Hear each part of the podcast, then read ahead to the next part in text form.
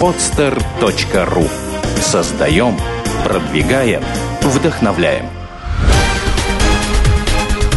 «Берись и делай» – авторская программа Андрея Шаркова.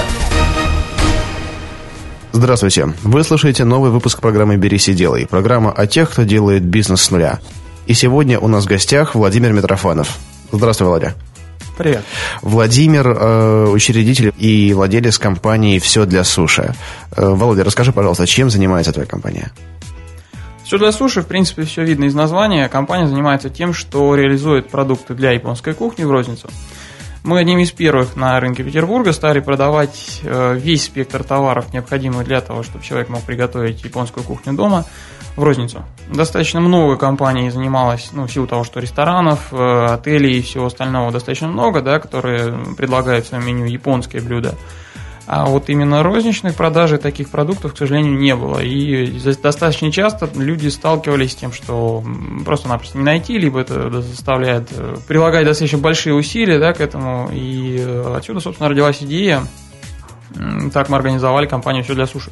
То есть фактически такое суши-лего, когда можно все собрать самостоятельно и не просто э, контролировать все этапы производства, да, а, а не надеяться, то, что тебе принесут что-то что хорошее там или доставят из э, чистенькой кухни, где все ингредиенты э, правильно подобраны из качественного сырья, а просто их купить и сделать самостоятельно. Абсолютно верно. Это одна из основных задач нашей компании – быть проводником в мир качественной японской кухни дать возможность людям действительно собрать собрать свое блюдо и сделать его самому. Ну, очень интересное направление, учитывая то, что в России прекрасно пошла вот эта вся суши-история, и до сих пор она продолжает расти? Рынок растет каждый год в среднем от 15 до 20%. Это я имею в виду рынок именно ресторанный. Угу. Сейчас он растет уже не за счет центральных регионов, за счет периферии больше, да, но что касаемо рынка продуктов, он каждый год э, показывает совершенно различную динамику, да, то есть, э, к сожалению, на данный момент вот именно отделить рынок розничной продажи продуктов да, от рынка хорики, к сожалению, невозможно по одной простой причине. Компании, как наши, их по пальцам пересчитать. Открытых компаний, более того, вообще практически нет. Поэтому оценить рынок именно этих продуктов можно только, наверное, на основе наших каких-то вот показателей. Наш рынок э, растет где-то на 20-30% в год. Ну, все равно неплохой показатель, я считаю. Это совершенно отличнейший показатель, тем более, что как только, на мой взгляд, появится более-менее стабильная конкуренция, рынок начнет расти более высоким темпом. Да, и тем более такая штука, понимаешь, она уже расширяет культуру потребления до культуры приготовления. Абсолютно верно. Потому что э, раньше, раньше она только и была на самом деле, если взять такое что-то более классическое, там, не знаю, допустим, вот шашлыки, да, люди все сами их готовили, потом стали уже готовые продавать, а суши наоборот. Сначала было все только готовое, там, доставки, а теперь можно самому все приготовить. Это процесс, кстати, довольно увлекательный. Э, я не знал твоей компании, и э, просто в одном из специализированных магазинов для профессионалов, для хорики, купил различные компоненты, хотя это было очень непросто найти. Вот чтобы приготовить суши дома. Там всякие вот эти вот там циновочки, вот эти листики, васаби, опять же, качественный. Ну, вот. То есть ты упростил эту задачу, и любой может теперь это сделать. Заказать через интернет или приехать купить. Как у тебя организована продажа? Даже. И так, и так. Мы вообще для того, чтобы, собственно, выйти на рынок, который на данный момент не существовал, то есть не пощупать было ни руками, ни маркетингом, ничем. Мы, естественно, сделали для начала тестовый сайт, на котором стали продавать, пробовать, э, что называется, изучать рынок, да, если спрос как таковой. Где-то, наверное, три месяца работал сайт исключительно в формате интернет-магазина, да. После этого мы действительно поняли, что рынок есть, и стали его развивать непосредственно уже офлайн магазином. То есть, получается, ты открыл эту нишу в Петербурге? Отчасти да, отчасти нет. Э, я бы сказал, что мы э, структурировали каким-то образом этот рынок по одной простой причине.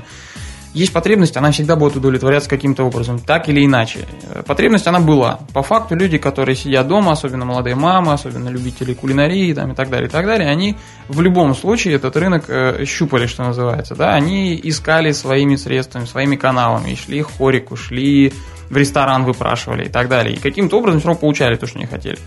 Э, естественно, параллельно появлялись группы ВКонтакте, группы в Одноклассниках, которые там, условно говоря, через менеджера, работающего в одной из оптовых компаний, да, продавали эти э, продукты.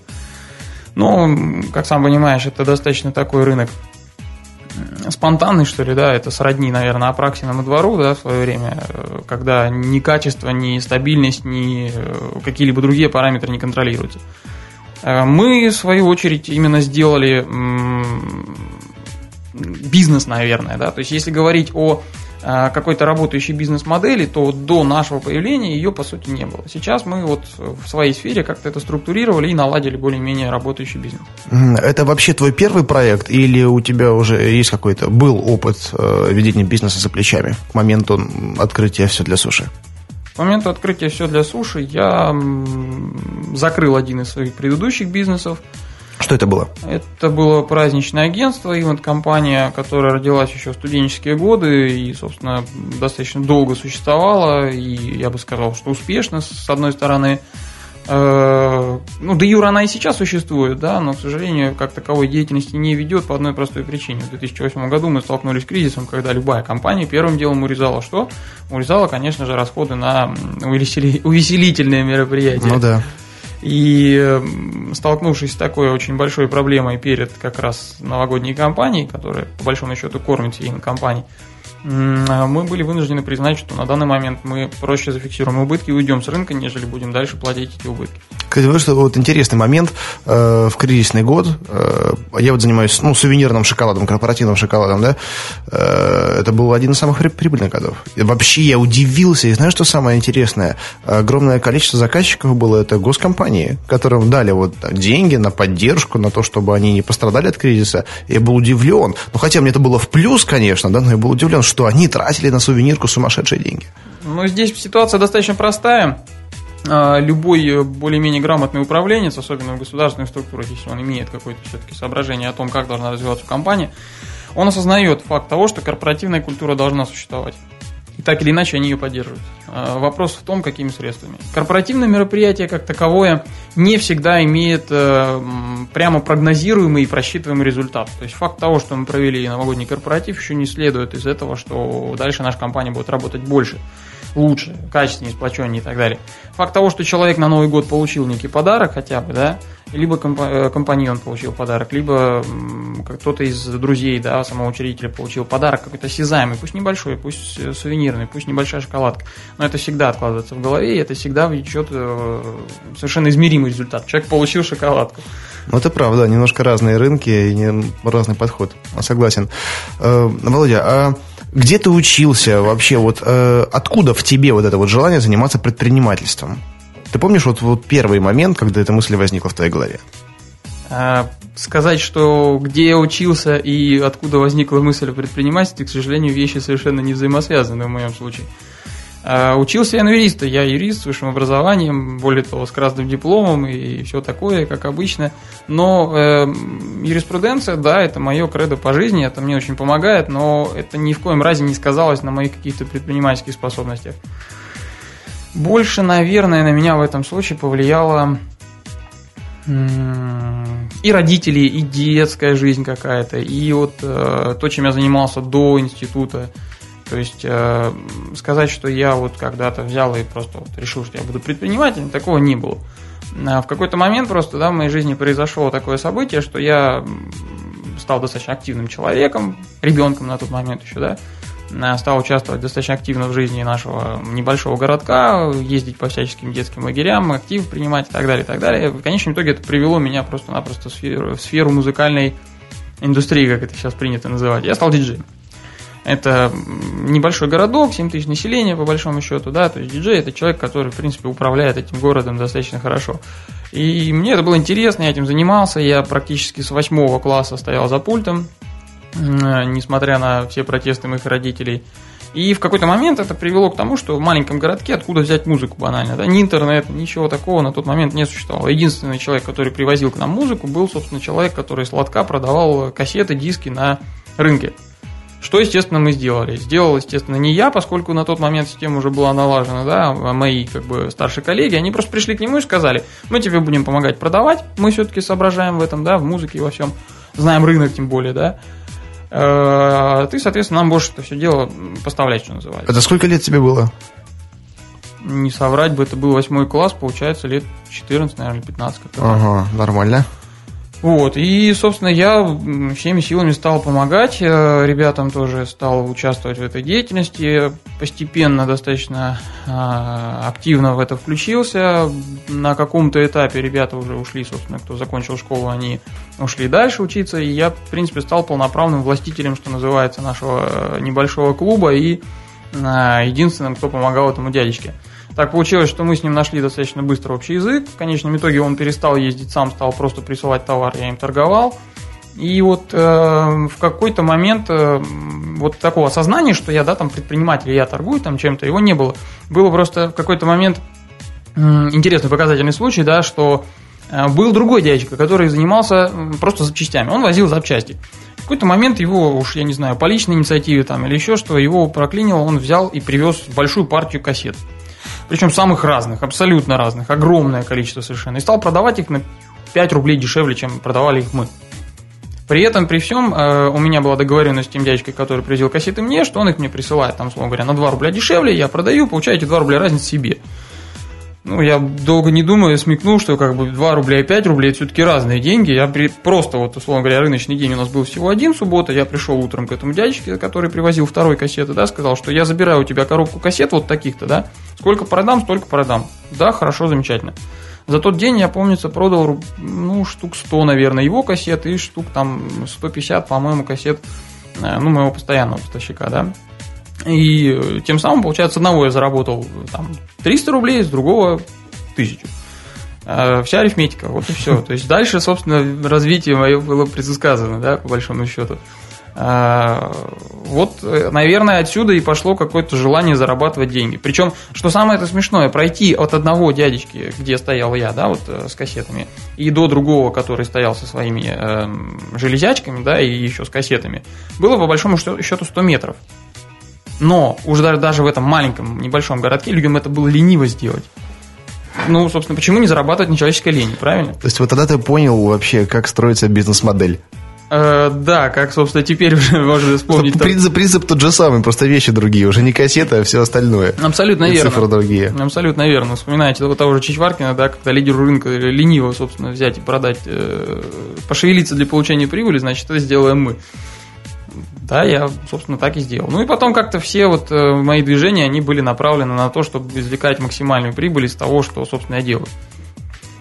То есть уже с того момента, я так понимаю, ты зарабатывал на том, что тебя самого лично просто увлекало, что тебе нравилось. Да, абсолютно верно. И э, вот я еще раз повторюсь, да, что какого-то э, клина на том, что я предприниматель или еще что-то, что я занимаюсь бизнесом каким-то, да, его никогда не было. То есть я вообще, учитывая, что я вырос достаточно э, не назвать это суровой, что ли, да, строгой семье, таких достаточно э, правильных взглядов, э, тем более выращенных, по сути, мои родители, они все-таки росли, росли в Советском Союзе, да, где э, предприниматель, а тем более перепродавец, это самый злой в мире человек, вор и разбойник, э, Естественно, что мне было, было достаточно сложно вот этот вопрос э, с родителями улаживать всегда. Но, э, учитывая то, что они все-таки были достаточно прогрессивных взглядов, они часто меня в этом и поддерживали даже. Вот, и я никогда вот по этому поводу не занимался именно тем, что я занимался предпринимательством. Я занимался тем, что действительно мне нравилось. Мне нравилась музыка, мне нужно было реализовать свою потребность. Я ее реализовывал. Все. Кстати, сколько тебе лет? Сейчас 27. 27, ну, на год меня старше. Хорошо. Эм, и когда ты попал в Петербург? Э, закончив школу, я, собственно, отправился э, в Питер сюда учиться, э, юридический институт, поступил, все в порядке, и, собственно, в 2001 году я уже был здесь. Во время учебы ты занимался бизнесом или все-таки учеба учеба и бизнес бизнесом? Бизнес после учебы? Э, скажем прямо, приехать сюда и жить на стипендию – это достаточно сложное занятие, тем более, что стипендия, если не ошибаюсь, на момент моего выступления составляла около 250 рублей, повышенная. А город можешь назвать, откуда приехал? Солигарич – это Костромская область, город с гигантской совершенно историей, основанный в 1332 аж году. Да, в свое время центр солеварения и э, во времена соляного бунта как раз-таки снабжавший большую часть России солью на тот момент одним из самых важных продуктов. Вот, и сюда приехав, я все-таки тоже задумывался о том, что зарабатывать деньги я просто буду, буду вынужден, да, то есть в любом случае заниматься чем-то я должен. У тебя а, просто выхода уже не было, то есть мотивация была очень конкретной. Мотивация была очень конкретный раз. В любом случае родители меня поддерживали, ни в коем разе не буду этого скрывать, да. Естественно, они мне присылали деньги, картошку мешками, там еще что-то. Но сидеть на шее у родителей никогда не было в моих правилах, да, и поэтому я очень хотел все-таки зарабатывать деньги своим трудом. Тем более, учитывая, что э, вот тот уровень жизни, который всегда был в нашей семье, он достаточно всегда был, он был хороший, родители всегда обеспечили всем необходимым, но мне всегда хотелось большего. Я поэтому, приехав сюда, в первую очередь, естественно, обратил внимание на ту сферу, в которой я уже работал. Я же был весь себя такой знаменитый диджей на том замечательном городке, да, и мне казалось, что я приеду сюда, естественно, меня оторвут с руками, ногами и всем, чем только можно. Я буду зарабатывать 100 долларов за сет и буду себе довольный жить себе припевать. Но э, тут возникло два препятствия. Первое, мне было на тот момент 16 лет, ни в один клуб, естественно, меня никто бы не взял. Э, ну и второе, я был, собственно, мальчик из деревни, который приехал в большой город с надеждами на то, что сейчас случится светлое будущее. Естественно, что эта надежда тоже не оправдалась. Э, поэтому я был вынужден первый курс заниматься, в принципе, чем не, чем не попало, начиная от расклейки афиш по Невскому проспекту, заканчивая, я не знаю, сборкой пиратских дисков где-то в подвале – Э, но в любом случае цель была достаточно определенная. Я все равно искал, как сказать, пути для того, чтобы выйти на клубы, выйти на какие-то музыкальные магазины, выйти на ту сферу, которая мне была интересна. И в конечном итоге Э, в момент того, как мне стукнуло 18 лет, через день после дня рождения, я вышел уже после испытательного срока в один из э, музыкальных магазинов работать продавцом-консультантом. Знаешь, так очень звучит, вышел после испытательного срока. Э, да, да, да, да, да. Причем... Досрочно освобожденный. Ну, здесь вот, вспоминая сейчас это время, это именно так и звучало, потому что это был магазин «Титаник», не будем скрывать этого, да, и как бы условия труда там были, мягко скажем, очень интересными. Э, я пришел на испытательный срок с условием того, что мне будет 18, да, за две недели до того, как я его прошел успешно и вышел на работу. Поэтому я и сказал так, что uh-huh. после испытательного срока. Вот. И, ну, параллельно в любом случае я занимался там и через каких-то знакомых, и через еще что-то, на каких-то студенческих вечеринках поигрывал. То есть и в этой сфере тоже потихоньку э, развивался. То есть опыт продаж ты получил уже в магазине Титаник э, такой официальный, скажем так, да, уже да, да, в да, большом да, городе. Да, абсолютно. Угу. И после Титаника сколько ты вот проработал перед тем, как занялся именно организацией э, досуга, не досуга, а праздничных программ корпоративных? Как ни странно, Титаник оказался достаточно хорошей школой жизни по одной простой причине. Люди, идущие работать туда, либо фанаты своего дела, либо хорошие продавцы. Мне очень повезло в этом плане. Команда, с которой мы работали в Титанике, до сих пор большей частью остаются моими большими друзьями, при том, что все из них сейчас занимаются достаточно разными вещами. Один из них в Америке занимается микробиологией, там одна занимается развитием большой сети магазинов, третий занимается собственным бизнесом, четвертый занимается собственным бизнесом и так далее, и так далее. То есть люди шли туда именно с целью, э, скажем, промежуточного этапа своей жизни. И мне действительно повезло с этой командой, я сейчас достаточно теплые отношения с ними поддерживаю. Я поэтому и только поэтому продержался там около 8 месяцев в этом магазине. Э, но и уже там за счет, опять же, связей этой команды, за счет своих связей каких-то, я уже начал работать. Уже начал работать по клубу, тогда был первый, наверное, более-менее серьезный клуб под названием «Манго», существовал он на Кировском заводе. И там, собственно, вот через связи в «Титанике» я вышел на э, директоров клуба, и, соответственно, первое мое вот более-менее серьезное место работы, как диджей, uh-huh. было именно там. И уже в этот момент, собственно, опять же, придя в клуб Манго, я стал там резидентом, мы стали там постоянно работать практически каждый день, да, то есть днем институт, работа, ночью клуб, потом институт, работа, клуб, как обычно. И э, уже там мы, собственно, начали задумываться о том, что вот бы про какие-то вечеринки проходят, мероприятия какие-то. На тот момент вот эти промо-группы, да, как, которых сейчас достаточно много существует, они просто были в зачаточном, что ли, состоянии, и делать вечеринки, опять же, мысль пришла достаточно спонтанно, то есть э, мои знакомые друзья, одним из них позвонили, сказали, что так и так, вы вроде как там все из себя активная молодежь, вот у нас есть там день студента, сделайте нам его, пожалуйста, интересно, весело, здорово. Почему бы нет? То есть сначала к вам обратились, то есть не вы выступили с предложением, а так получилось, что вот да, знакомые абсолютно, обратились. Абсолютно верно. То есть здесь еще одна, скажем так, сфера моей жизни, да, дала о себе знать. Я после того, как э, вот в Титанике начал заканчивал уже работать, э, одна из моих подруг, еще школьных, она меня притащила в лагерь детского актива вожатым. Мы выросли, стали ездить вожатыми и так далее, и так далее, стали проводить там какие-то мероприятия для детей, естественно. И вот потом к этой как раз команде э, один из знакомых обратился, что давайте вы сделаете вот этот э, день студента. Всеми руками, ногами за, чего бы нет, давайте попробуем, что мы маленькие, что ли. Э, мы начали, стали делать, э, подготовили все, начиная от э, того, что, собственно, знали, кто и как будет и где проводить мероприятие, заканчивая тем, что уже пошли распространяться билеты. В этот момент человек, который сказал, что давайте сделаем, сказал, нет, давайте не будем делать, и как бы мы оказались не удел, без каких-либо компенсаций, чего-либо еще. Обидно, досадно, но ладно, ладно, что говорится, да, и уже вот с этими людьми, которыми, собственно, начали думать об этой вечеринке, мы задумались о том, а что бы, собственно, вот клуб, пожалуйста, давайте сделаем. Я пришел к директору клуба и сказал, что так и так, вот мы хотим сделать. Давай, не вопрос, сказал мне, прибыль со входа твоя, прибыль с бара моя. Достаточно интересные условия на тот момент, э, тем более, что такие опыты были достаточно редки в тот момент. Мы взялись и сделали. Э, придумали достаточно интересную идею, запустили вечеринку, сделали достаточно неплохое распространение билетов. С первой же вечеринки оказались в достаточно неплохом плюсе. Угу. Сели, подумали, почему бы не делать это там, ну хотя бы раз в месяц. Начали делать раз в месяц. Раз в месяц мы прогораем, раз в месяц зарабатываем. Весело, здорово, студентам жить достаточно хорошо. И сколько так вы проработали? Честно сказать, вот так даже сейчас не считал. Ну, примерно плюс-минус. Плюс-минус где-то год, наверное, ну, полтора максимум, да. Я уже ушел из клуба манго, но в любом случае мы делали там вечеринки какие-то, да. И вот где-то, наверное, да, год, может быть, чуть больше.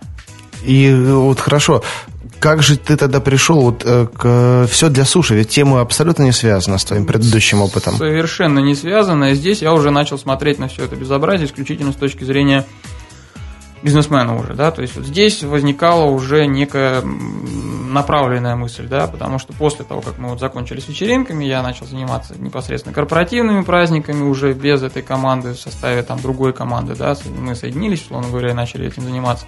Я закончил институт параллельно, потом, собственно, вот развалил компанию, да, получается, совместно с своими коллегами – и э, пошел по профессии. То есть я никогда не заканчивал работать по профессии. В любом случае, где-то я еще был юристом, да, всегда. Как консультант или как, э, в каком формате? Э, как юрист? Да. Э, полноценный юрист, изначально все-таки как э, единственный юрист компании, ты занимался всеми вопросами, начиная от регистрации, заканчивая судами. Потом больше ушел в консалтинг, поскольку все-таки уже подрос в этом вопросе.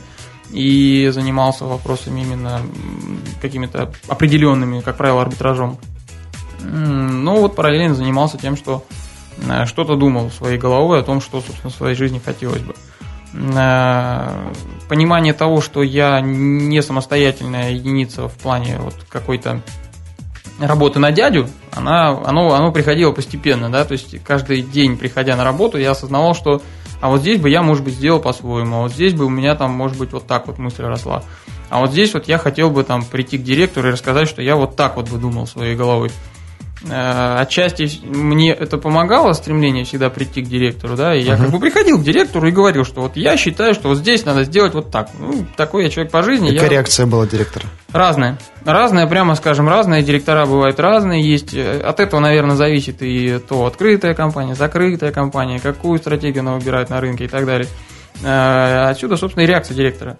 Кто-то смотрел на меня как на маленького мальчика, который пришел тут, собственно, всякие умные вещи говорить, да, вроде бы. А один из них действительно откровенно мне заявил, что вот ты весь такой себя деловой, пришел весь красным дипломом, весь такой умный и, и так далее. А мы вот уже десятый год этим занимаемся. И как бы в принципе ничего плохо себя не чувствуем. Я говорю, так, я же ни в коем разе не говорю, что плохо. Я просто говорю, что может быть вот это будет там полезно для вас, причем и для меня, и для вас. То есть я знаю, как улучшить свою деятельность так, чтобы она приносила вам больше эффективности. Э, скажем прямо, в одной из компаний меня не поняли.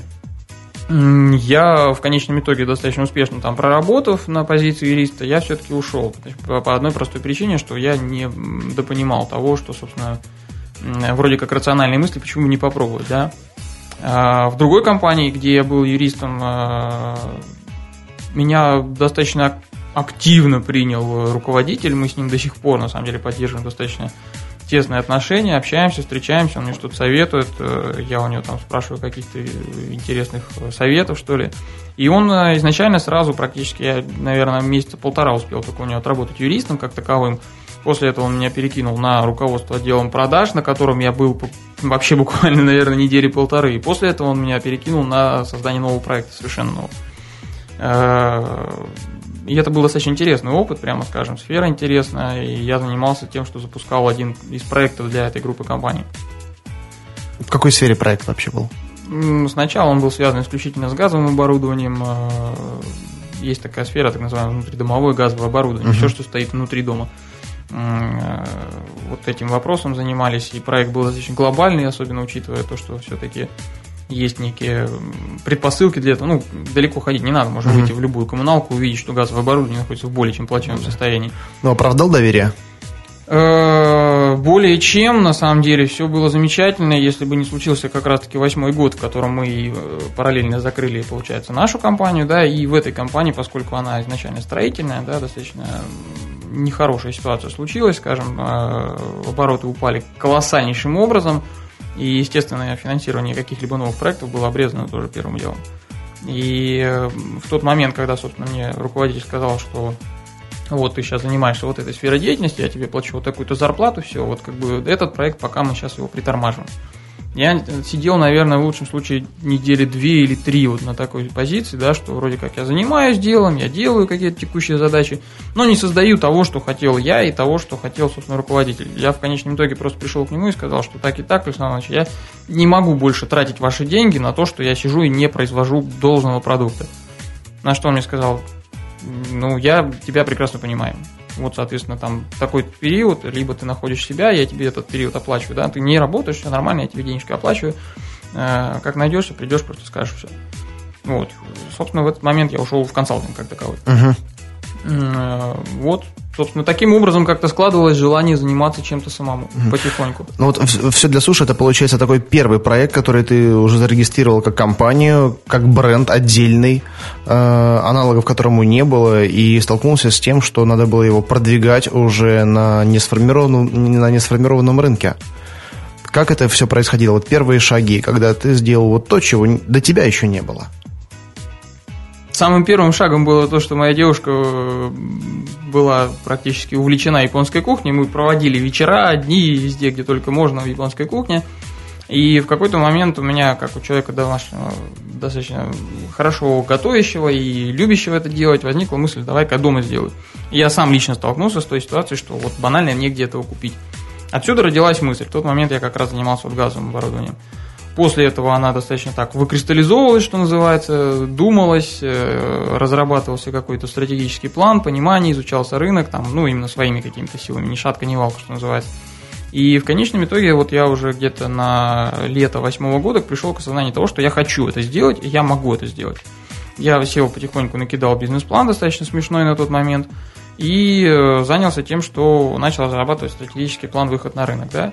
Как раз в него входило сначала пощупать рынок, потом попытаться параллельно найти инвестиции, потом, соответственно, запуск проекта, ну и дальше его какое-то развитие.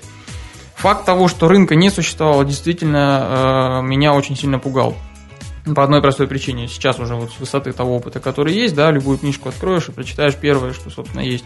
Если ты, собственно, открываешь первый проект сам, тем более в условиях ограниченного финансирования, тем более в условиях жесткого рынка, никогда не лезь на рынок, который еще не сформирован. Проще зайти на рынок, который есть, э, откусить у него какую-то долю, ну, условно говоря, Причина этого всего одна, да, есть налаженные бизнес-процессы, которые можно банально взять, улучшить, сделать их эффективнее и тем самым откусить свой пирог, э, кусок пирога, что называется. Но мне, мне нравятся другие книги, которые говорят, что, ребята, создайте, будьте, будьте первыми, лучше быть первым, чем быть лучшим, создайте ту категорию, которую никто еще до вас не делал.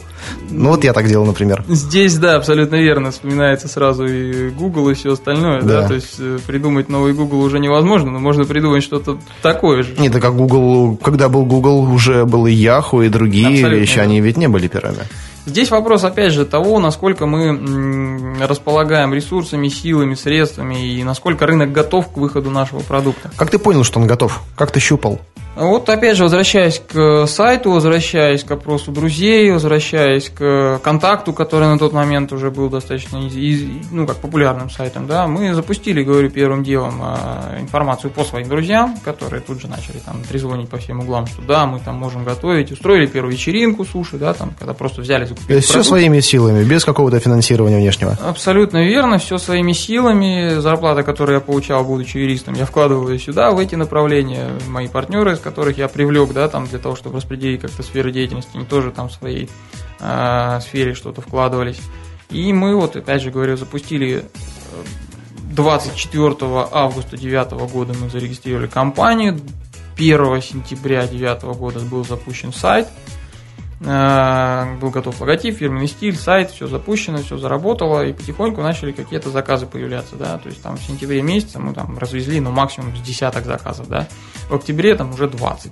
Это при том, что сайтом мы не занимались, по большому счету, uh-huh. совсем. Э, ну, за исключением того, что там в социальных сетях продвижение и так далее.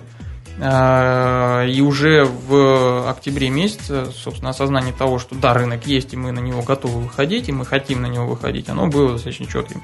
Мы э, и до этого параллельно занимались поиском инвестиций, для чего там ездили и на Селигер, и на всяческие мероприятия, посвященные инвестированию, собственно, развитию, там, ты предприниматель и так далее, и так далее. Был результат какой-нибудь? Э, если нам нужны рейтинги программы, скажу, что да, был результат. А если, честно? А если нужна честность, то результат всего лишь один. Любое мероприятие делаем полезным только мы, поэтому если мы не получили денег, ну, мы нашли там знакомства какие-то, еще что-то. Честно скажу, что на мой, на мой взгляд, Селигер это одна большая профанация. А и ты был в каком году? В девятом же и был, э, причем отпрашивался именно со своей юридической профессии, да, с, с консалтинга, ага. отпрашивался под э, тем соусом, что я поеду туда, буду продвигать услуги компании, там же все-таки будут такие большие дядьки. Вот. И мы уехали, действительно, уехали туда, неделю там прожили, собственно, всеми силами. В первую очередь мы искали именно инвестиции, деньги и так угу. далее. Не знаю, совершали совершенно безумные вещи э, из серии того, что когда прилетал Полонский на своем вертолете, у нас у единственного была информация, где он точно сядет. Его вся, вся пресс-конференция ждала в одном месте, а мы знали, что он сядет в другом месте. И мы вчетвером стояли вот так вот у вертолета встречали. Он выходит из вертолета, естественно, ожидающий, что как бы никто его не встречает, а тут стоим мы четыре таких замечательных красавца. Первое, что делаем, здравствуйте, Сергей, мы бы хотели презентовать вам наш проект Сходу, Все для суши, сходу, никуда, ага. никуда да, от него не отходя. И мы, собственно, привели его как раз в пресс-центр. До этого момента он уже успел сказать, что Старичок, я дома строю, сказал он мне тогда. Слушай, клево, вкусно, но я ничего, говорит, этого не понимаю. Вот, собственно, на этом наш разговор с ним по поводу все для суши закончился. Ну и примерно так же обо всех остальных вещах, да, то есть люди, которые приезжали на Селигер, как правило, не знаю уж, какими мотивами они руководствовались, да, но их ответ на э, практически любой проект, любого масштаба, любого, соответственно, направления заканчивался тем, что, блин, какие вы молодцы, что это делаете, как вообще здорово, давайте вот молодцы, делайте это, это нужно стране. После этого разворачивались, уходили, как правило. Ну, ты знаешь, я был на Селигере в этом году, э, но я ехал за совсем другим. Совсем другим. Э, с одной стороны, я хотел просто посмотреть вообще на это мероприятие, потому что много слышал и хорошего, много слышал и плохого. И хотелось посмотреть своими глазами и пообщаться, опять же, с людьми, которые туда приезжают в качестве экспертов. Это и политики, и большие бизнесмены. Э, и посмотреть вообще, как живет, чем живет страна, там, ребята из других регионов. И я это увидел, и более того, я вынес для себя очень много интересного. Я увидел, как развиваются ребята вообще в таких городах, я не знаю, где они находятся на карте, да, и они делают совершенно потрясающие бизнес-проекты, что я многому у них научился сам, э, показал свой проект, кому-то он тоже был интересен, получил очень много контактов, э, которые теперь партнерскими стали, то есть люди покупают там франшизы, продукцию в другие регионы, в другие города, и вообще вот то общение, общение, которое происходит э, с представителями крупного бизнеса, оно все-таки дает, откладывается, оно оставляет отпечаток. И я после Селигера почувствовал себя немножко умнее. Да? В плане каких-то там инвестиций, денег, я, я был свидетелем, как люди получают гранты и конкретные договора контракты, ну, как правило, инноваторы какие-то, да. Э, в плане вот малых, малых каких-то бизнесменов э, я не увидел никакой там господдержки по факту. Но смотря что считать поддержкой. Понимаешь, что, например, прямой контакт контакт с представителями власти, некоторых там комитетов, да, он э, дает свои результаты до сих пор. То есть нас приглашают там на встречи с, там выше, просто на высшем уровне, выше, я не знаю, там только, там, не знаю, с Путиным, с Медведевым, э, это уже встреча. Вот. Э, и к нам прислушиваются, мы получаем конкретный результат, но это как бы отдельные представители э, как бы власти, да, я имена их называл в предыдущих программах, но представители бизнес-структур, они тоже прислали свои приглашения приглашения, которые запомнили проект, которым он понравился, которые предлагали сотрудничество, да, то есть я не ожидал ни оттуда никакой халявы, никакой там помощи, да, но вот знания и опыт я получил, да, и э, у меня была возможность э, приходить в некоторые э, вот эти вот компании э, директора, хозяева которых прилетали туда, посмотреть изнутри, как это все работает, тут прикоснуться к, вот, почувствовать их атмосферу, это тоже дает многое. Это, это реально, знаешь, такой получается мини-MBA, э, и потом практически. Да, там никакой теории, одна, одна, только, одна только практика. И в этом плане я вот вынес какую-то конкретную пользу. И научился даже монетизировать эти знания. Потому что я знаю, что если бы я не съездил туда, то некоторые вещи бы я не сделал, которые я сделал сейчас. И опять же, это расширяет кругозор. Когда ты видишь, что бизнес-то кипит он везде, а не только в Москве и в Питере, да, и очень много людей с огромным потенциалом в маленьких городах, в отдаленных местах – и возникает желание уже сотрудничать, предлагать что-то, уже каких-то, не знаю, наоборот, приглашать оттуда талантов, экспертов, людей, у которых горят глаза. Таких людей я там увидел. Было много рас, как, раздолбаев, конечно, там тоже было достаточно непонятно, как они там оказались, да, но, опять же, было очень много достойных людей. На мой взгляд, вообще, в принципе, любой бизнес-контакт, который каким-либо образом состоялся, это самое большое э, достижение, которое у нас в любом случае всегда есть. Да. Я поэтому сразу и оговорился, что ехал я, по большому счету, за одним. Вот, как сказать, у нас есть некий перекос, на мой взгляд, в пропаганде, которая существует сейчас, да, предпринимательства. Перекос с точки э, того, что ты станешь предпринимателем, у тебя все случится, Э, вот именно это пропагандируется, что предприниматель это вот как бы вот самый успешный человек, ты сделал бизнес и ты весь из себя в шоколаде. Ну, правда, это не в этом. Правда в том, что для того, чтобы бизнес сделать и быть в шоколаде, мало, мало просто желания, да, вот это сделать. Надо сделать, в конце концов. Ну, как действительно звучит название, да, берись и делай. Вопрос в том, что э, Селигер, он действительно развивается параллельно с тем, как развивается и наше общество, как развивается воззрение на бизнес, да.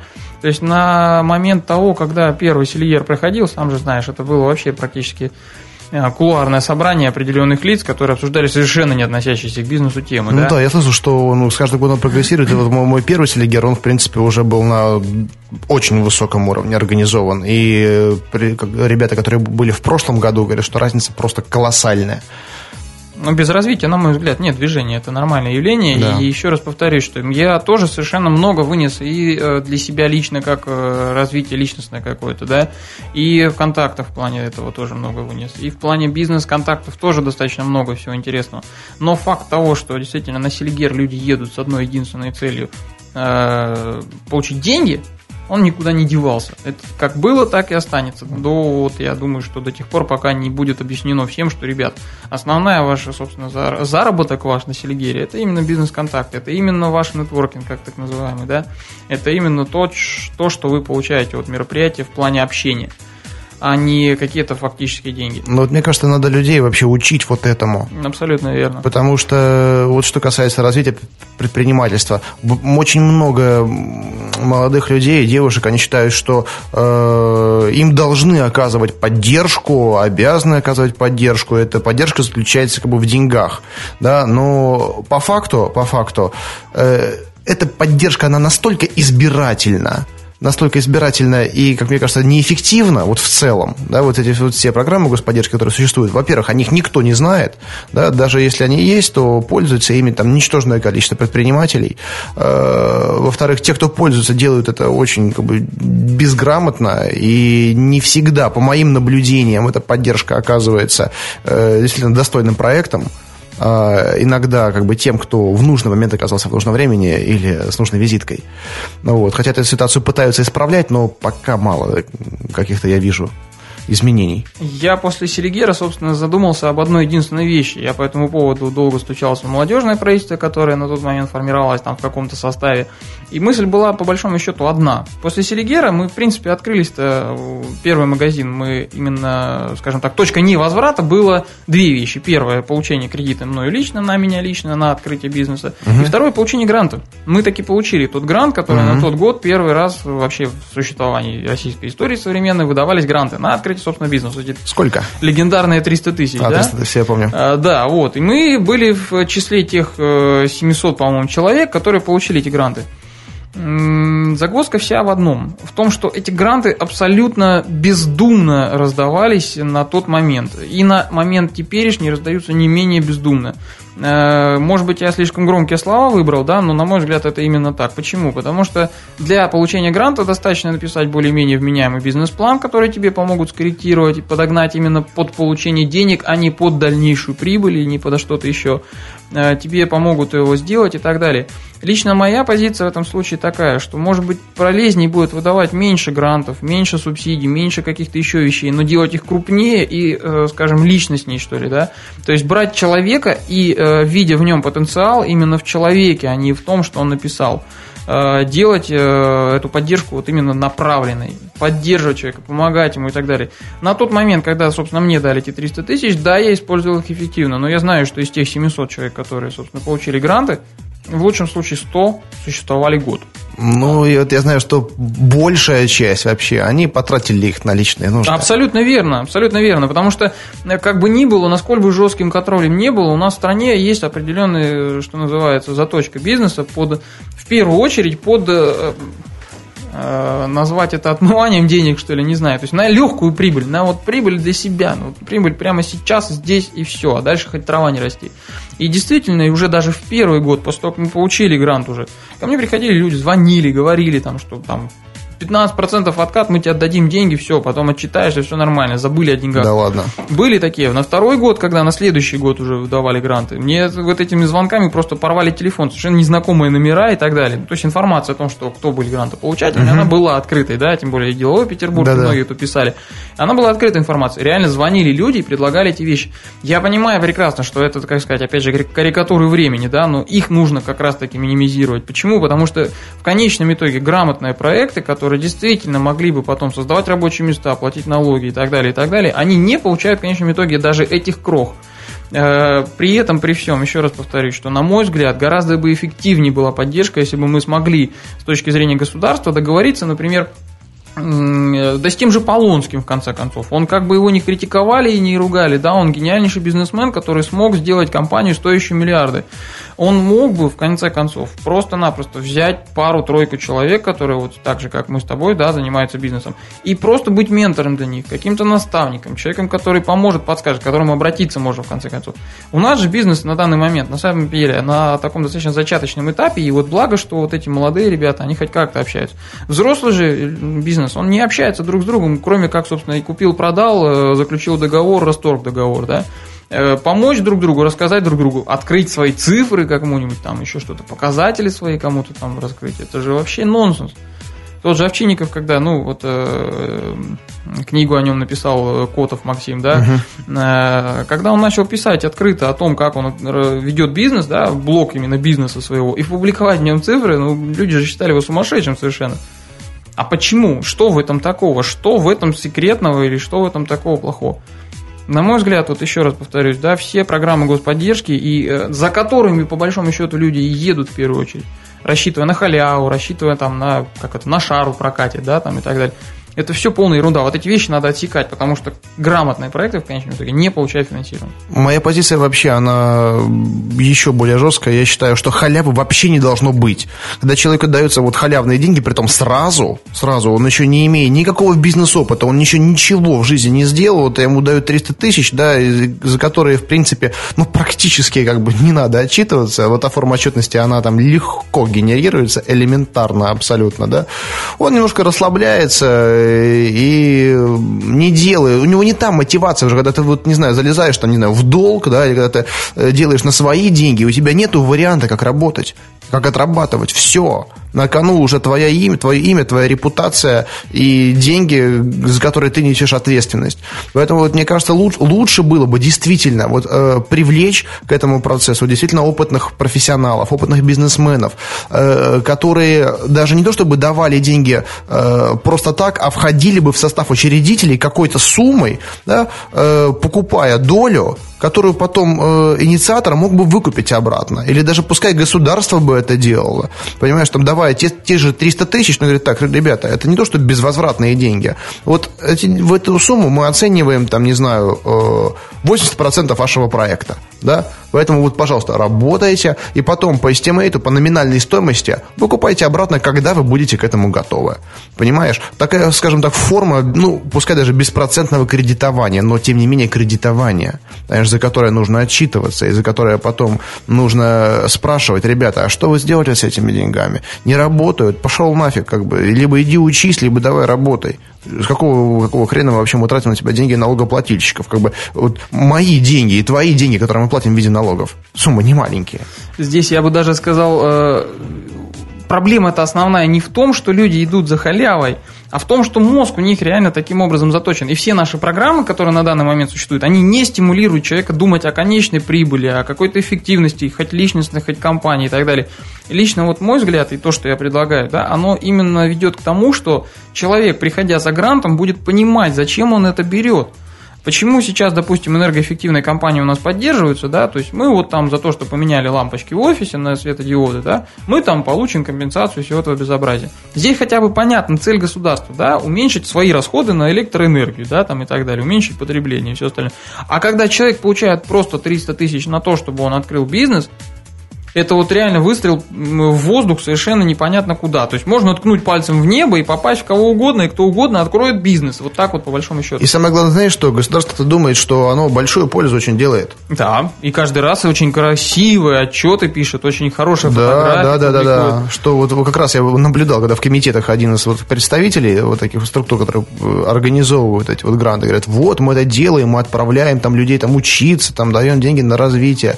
По большому счету это не знаю знаю, это, это, это, это расслабляет, это про прогресс это не дает. Это то же самое, как вот просто уже сейчас на этом уровне, на малом уровне воспитывается то, э, что в итоге станет каким-нибудь автобазом, понимаешь, где под видом поддержки вот социального проекта будут давать деньги на абсолютно неэффективные, бездарные проекта. Я не говорю, конечно, что все такие. Есть ребята талантливые, да, есть действительно эффективные э, бизнес-единицы, которые оправдывают эти вложения, и которые, которым эта помощь действительно нужна. Есть такие, но фильтрация вообще никакая.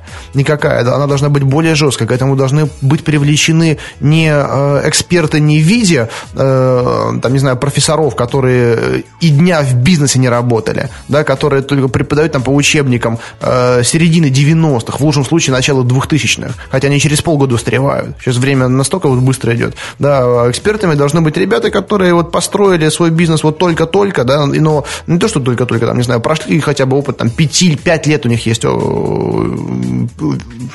времени успешного существования на рынке. Понимаешь, или наоборот, уже бизнесмены, которые и в 90-х были, и сейчас они продолжают развиваться, которые там мастодонты вот этого российского бизнеса, и которые не потеряли актуальности, да, связи вот, со сменой парадигмы, которую мы наблюдаем там, за последние пять лет. И они должны оценивать, они говорят, так, вот эти вот ребята, вот я их беру там себе под крыло, да, или, например, вот смотрите, я, я вот, я верю в них, поэтому вы им дайте, там, не знаю, те же 300 тысяч, да, но как бы я сделаю так, чтобы они научились пользоваться этим, да, как бы деньги – это инструмент, этим инструментом нужно уметь пользоваться. У кого-то получается это делать сразу, у кого-то не сразу, у меня это далеко не сразу получилось. Если бы мне в самом начале дали бы 300 тысяч, я бы просрал бы их, наверное, на что-нибудь непонятное, да. Но если вот сейчас, вот я, мне бы их дали, да, э, я бы очень эффективно бы ими распорядился. Я читался бы и вернул бы, да, если даже вот в качестве там беспроцентного кредита. Ну, сейчас я кредитуюсь под проценты, да, как бы в банках, да, но, скажем так, просто отсутствие этих процентов, да, чуть-чуть, но немножко бы там сделало что-то легче только лишь. И э, мне кажется, вот лучше вместо того, чтобы направлять эти деньги на людям без опыта, лучше просто объединить их. Потратить их на то, чтобы люди больше общались, э, больше получали знаний от таких э, людей, от таких бизнесменов, которыми они сами хотят стать давая к ним доступ, объединяя их э, в клубы, да, но именно просто, вот, знаешь, культивируя ту почву, где прорастет что-то. Не сажать вот свои вот саженцы, которые, э, которых, в принципе, нету. Откуда они возьмутся, да? Госструктуры, они, э, я обращаю внимание, вообще мало имеют представления о том, что действительно нас заботит, о том, что нас волнует. Лучше нас это не понимает никто. Так может быть и как-то, не знаю, нас спросить, как бы, что нам надо, да, может быть, спросить, как бы, те вот уже, тех, кто уже сейчас вот вырос сам, вот пробился, да, через вот этот вот там грунт, да, и вот тянется к солнышку. Вот как ты это сделал? Как вот твой опыт проецировать на новые проекты? Здесь я даже сказал бы, что, к сожалению, это все вот эти, кто проросли, на данный момент они же проросли не благодаря, а вопреки. Ну не, да, не, по, прав. не потому, что нам помогли, не потому, что нам э, сдвинули нас куда-то или еще что-то. И э, вот то, о чем ты говоришь, к сожалению, оно уходит уже в область достаточно высокой политики. То, что у нас понимание того, что э, нужно народу, да, или там бизнесмену, или конкретной группе людей и так далее, оно, как правило, не доходит до туда до верху и делается, что называется, да, мало ли примеров за последние годы. Закон о торговле, ну, закон 94 там, и так далее, и так далее. Сколько угодно этих примеров. И та же ситуация в грантах. Каждый год мы подаем, вот обязательно мне там раз в месяц стабильно звонят либо Скорпит, либо еще откуда-нибудь там, да, и спрашивают, соответственно, э, мониторинг такой своеобразный делают, да, что со мной, как я там, что, почему и так далее. И дальше потом пошла отчетность. Все хорошо, все замечательно, все тыры-пыры. Э, Грант работает. Результат один. Но показатели-то вот эти, которые я сказал, или там еще что-то, они же выборка совершенно не репрезентативная получается. Да? На мой взгляд, эффективность вложения государственных средств в развитие вот этого направления будет измеряться только одним показателем. Сколько рабочих мест создали, сколько налогов заплатили и сколько оборот денег. Вот тогда да, тогда мы можем сказать, что это эффективно, когда я 300 тысяч вложенных вернул себе через год 3, тремя миллионами налогов, к примеру. Да, да. Или там, я не знаю, тремя стами рабочими местами там, и так далее, и так далее. Вот она эффективность, да. И вот то, что ты говоришь насчет того, что было бы эффективнее вкладывать эти деньги именно в объединение людей, да, там в наставничество. Да в пропаганду то же самое, Да. понимаешь? Честно, вот насчет пропаганды я бы сейчас уже притормозил. Почему? По одной простой причине. Вот э, не проходит, наверное, опять же, месяца, да, как не звонит мне какой-нибудь молодой человек, который, собственно, прочитал, либо услышал, либо еще что-то и так далее. И говорит, у меня гениальная идея, я готов то, я готов все и так далее, и так далее.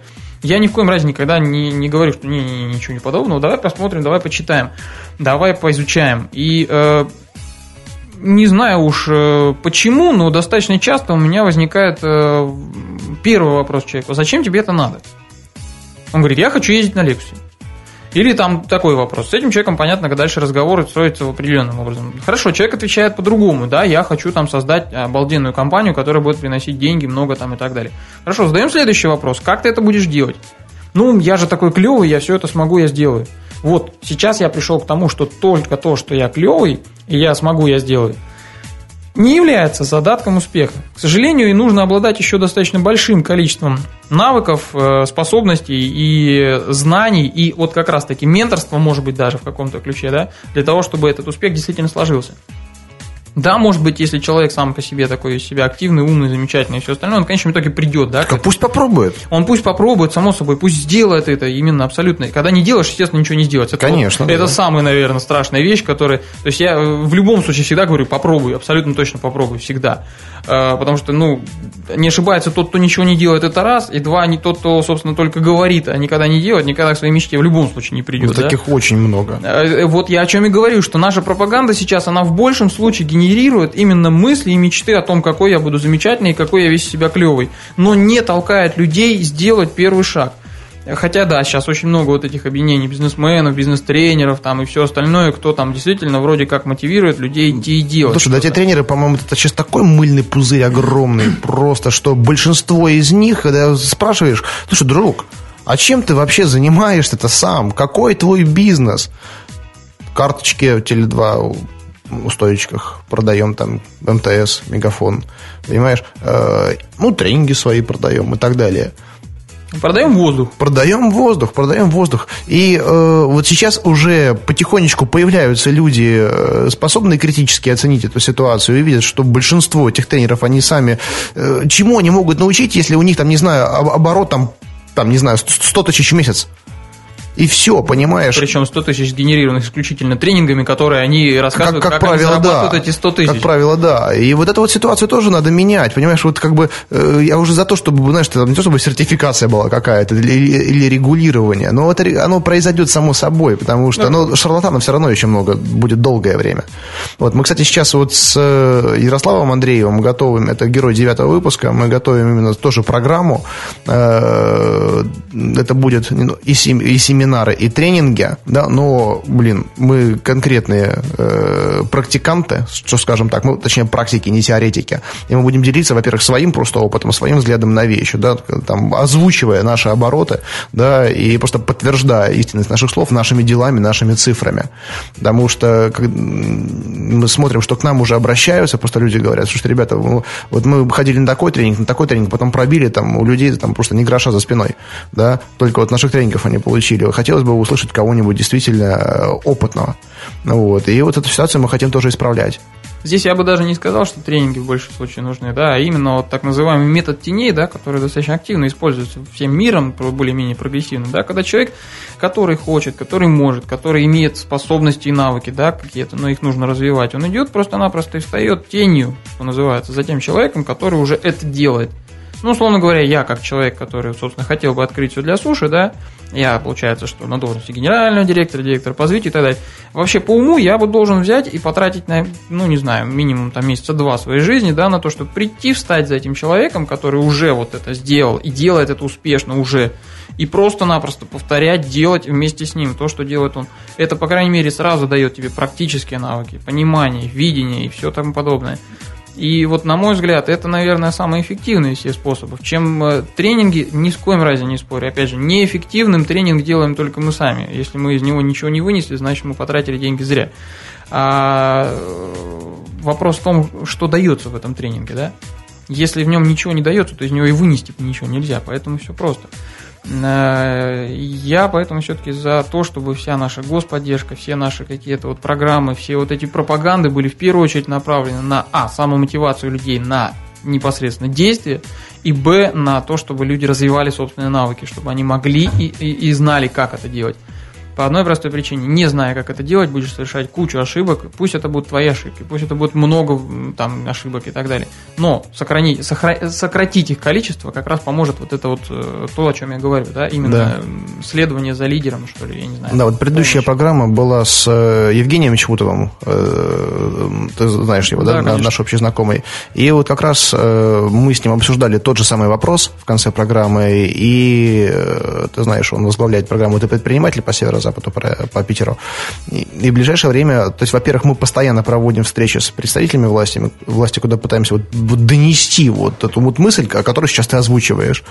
И в ближайшее время, э, я это озвучу в программе позже, но будет встреча с э, тоже очень высокими представителями Санкт-Петербурга, властными представителями. Э, я полагаю, что в ближайшие недели, надеюсь, это произойдет. Куда вот, не знаю, мы будем вот снова, снова, снова это проецировать. Надеюсь, что вот новая команда, да, которая пришла в город, как бы нас услышит и э, как-то отреагирует.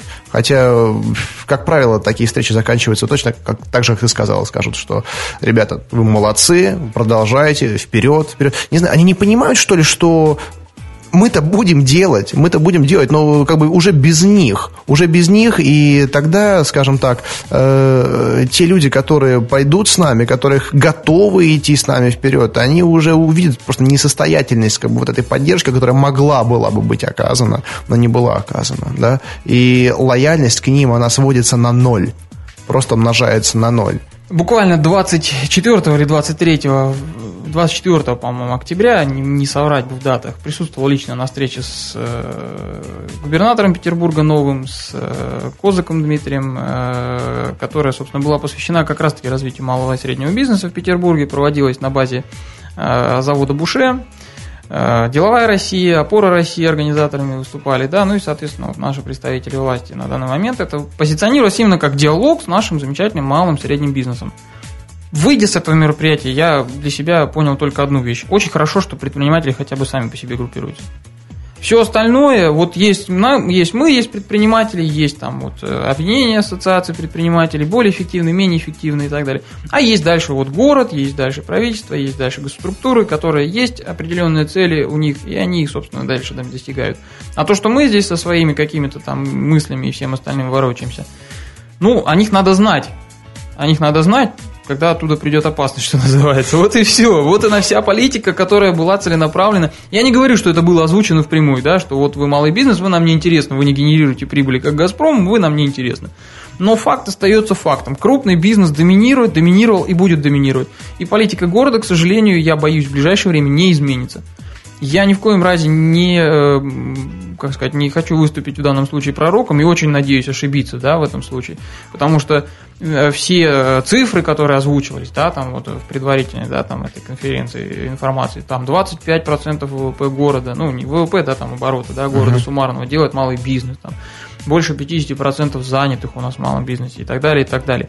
То есть, в принципе, если верить цифрам, город осознает, что Э, и малое, и среднее предпринимательство, и вот инновационное предпринимательство, и новые, да, какие-то эти вот наши предприятия, они, в принципе, создают достаточно большую социальный пласт, который э, обеспечивает и работой, и деньгами, и там большую часть населения Питера. Но при этом э, пойти навстречу и понять э, нужды этого бизнеса достаточно сложно в принципе, с одной стороны, то, что встречи такие происходят, это хотя бы уже какой-то... Уже, да, уже, уже сдвиг, что слышат, по крайней мере.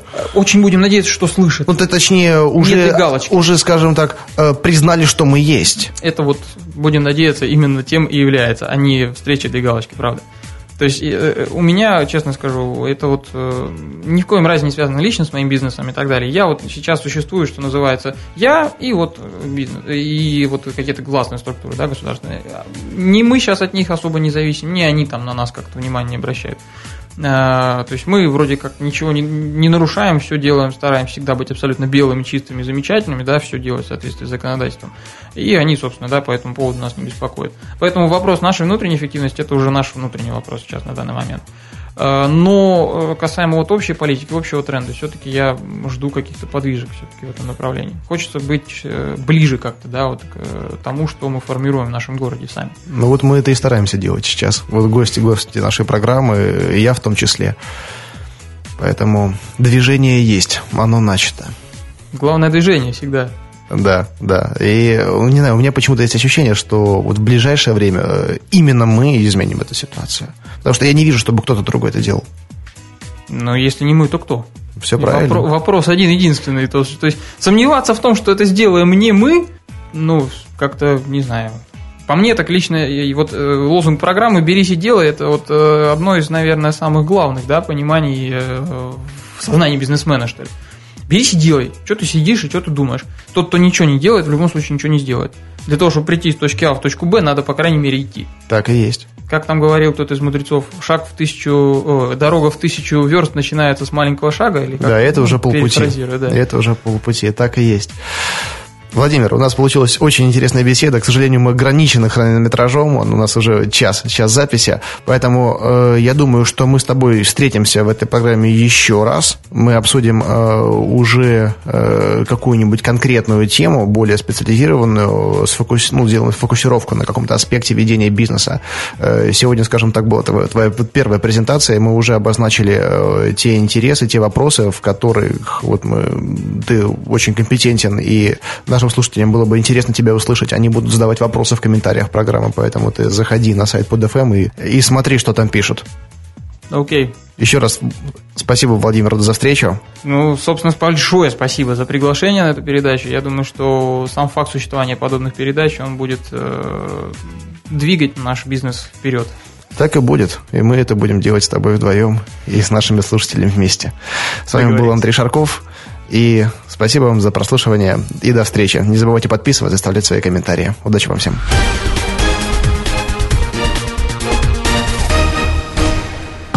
Сделано на podster.ru Скачать другие выпуски подкаста вы можете на podster.ru